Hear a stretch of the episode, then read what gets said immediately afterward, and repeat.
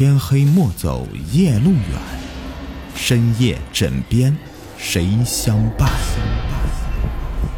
欢迎收听《灵异鬼事》，本节目由喜马拉雅独家播出。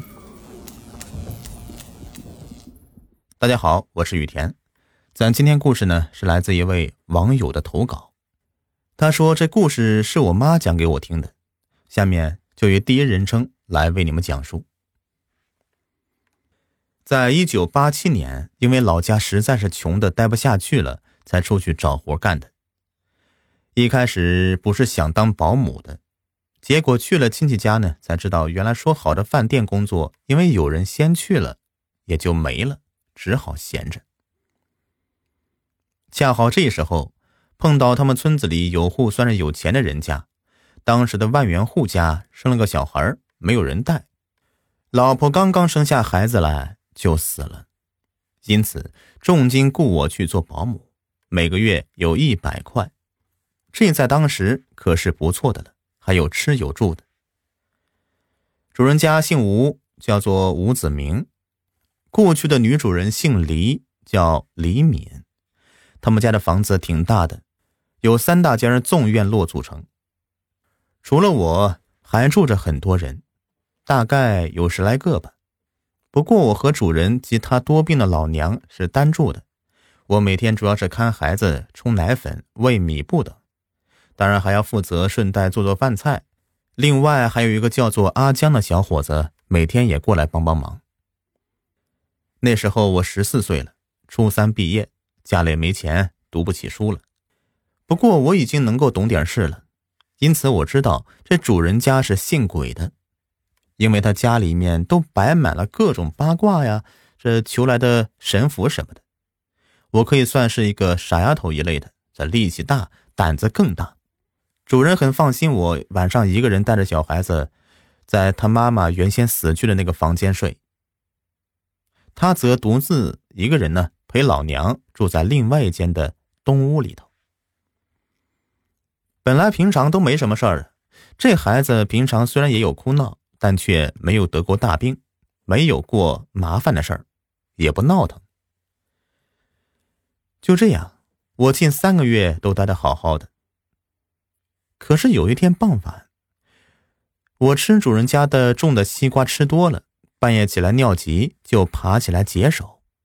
那时候大约有三点多钟光景吧，我走到西墙角的一间小茅房里，忽然。不知道是我的睡眼惺忪，还是头晕的感觉，我一步跨进去，居然看到这位子上面蹲个女人。我一看有人，下意识的就往外走，想等他完事以后再说。可是站了一会儿，我猛地惊醒过来，哎呀，他谁呀？我怎么没有见过呀？不，好像见过，他很面熟，可是，一时又想不起来。就在这个时候，他出来了，垂着头，那长长的黑发遮着脸，我只看到一个背影侧面。进了我旁边空着的那间灵屋去了。我呆了几秒，就望着他消失的背影。我当时确实尿急，也就没多想，进去解手了。可是等我方便出来后，走回堂屋的时候，我才反应过来。平常也没听说过这灵屋里面住人呢，我这时候仍旧没有感到太害怕，因为我是农村长大的孩子，胆子不像城里人那样的胆小。于是我不禁犹豫了一下，就向着那临近的灵屋走去。隔着老式的隔房窗，我似乎听到里面有动静，好像是个女人在哄孩子的声音，我更加懵了。想想没道理呀，真的是没听说过这屋子里面住个女人还带着小孩呀。那女人的声音我听不真切，若有若无的，好像还在唱什么“乖宝宝，乖宝宝，你是妈妈的好宝宝”之类的儿歌。我当时困得很厉害，心想明天问问老奶奶得了，所以就回去睡觉了。这时候啊，我睡回床上。一点儿也没感觉出来异样，那孩子也睡得挺香的呢。这转眼就到了第二天日上三竿了，我急忙爬起来，开始了一天的忙碌。吃完中午饭以后，我抽空到了老奶奶屋里，也就是主人家的娘那里，想去问问昨天晚上碰到那个女人是谁。老奶奶是不出来吃饭的，因为他腿脚不麻利，虽然不瘫痪，但也需要人去搀扶照顾。我跨门进去。虽然经常来给他送饭，但是还是觉得这屋里面光线挺阴暗的，大白天也需要开灯。只见到他脸上布满了那沟壑纵横的皱纹，眼角一颗大肉痣，他似睁似闭的眼睛没有一点动静。奶奶，我轻声的喊他。说实话，我有点怕他，虽然我是一个胸无半点心机的野丫头。啊，干啥啊，二妮？我是我妈生的第二个女儿，其他都是兄弟，家里平常就喊我二妮，所以他们家也这么叫我。奶奶半躺半靠的说着话，眼睛却没有睁大一点。呃，那个，我想问你个事儿，就是我昨天晚上上厕所的时候遇到个人，以前从来没有见过。奶奶眼睛陡然一亮，猛地睁开了，眼睛带着惶恐。你说什么？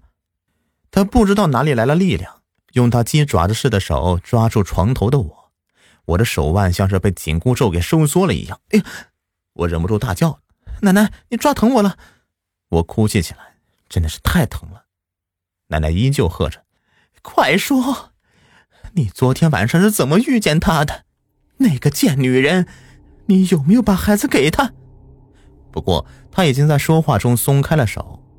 我低头看了看手腕上，已经乌黑一圈了。我不禁低低的哭泣着。我，我昨晚上白天吃多了西瓜，半夜起来上厕所，就就看见厕所里面蹲着个女人。我等他好了出来，我才进去。后后来我看见他走进我住的那个房子旁边的林屋去了。于是我解好手以后，就过去，透过窗台旁边看看。见他似乎抱着一个小孩，正在哄小孩呢。我，我，啊！奶奶不说话了，却见到他嘴角挂着那层老皮，不停的抽动着，显见他是十分的内心激动。我于是不敢再问了，就说：“奶奶，我先去忙了。”我就退了出来。过了不久，主人收工回来，被他母亲径直唤到屋里去了。过了好半天才出来。那时候啊，天已经黑了。我只见到主人匆匆忙忙的骑上摩托车，朝着村外驶去。半个小时以后，主人摩托车后面载着一个瘦瘦的、紧闭着双眼的人进来了。那个人下摩托车以后，径直随主人。到他妈妈屋里那边去了。我一时好奇，忘记了中午他捏我手腕的疼痛，便放下孩子，靠近窗边去听听他们说些什么。我低头过去，只听到里面正在说着话。那个后来的，好像这两手正在掐算什么，嘴里面念念有词。不一会儿，只听他说：“呀，不好，明天。”也就是阴历十五，杨氏阴雨回霜度，他必然会来找你们。他怨气太重，如果此恨不解，必成厉鬼，以后再不投胎，就会祸害你们三代以下。哎呀，不好，不好啊！那个闭着眼睛的瘦老人连声说道：“哎呀，不好啊，还可能会触害到你家孩子。”由你说的情形分析，分明他的恨意已经大过了爱意，很可能此儿不能熬过三煞，难逃阴道七重天之追讨了。啊，这，这可咋办呢？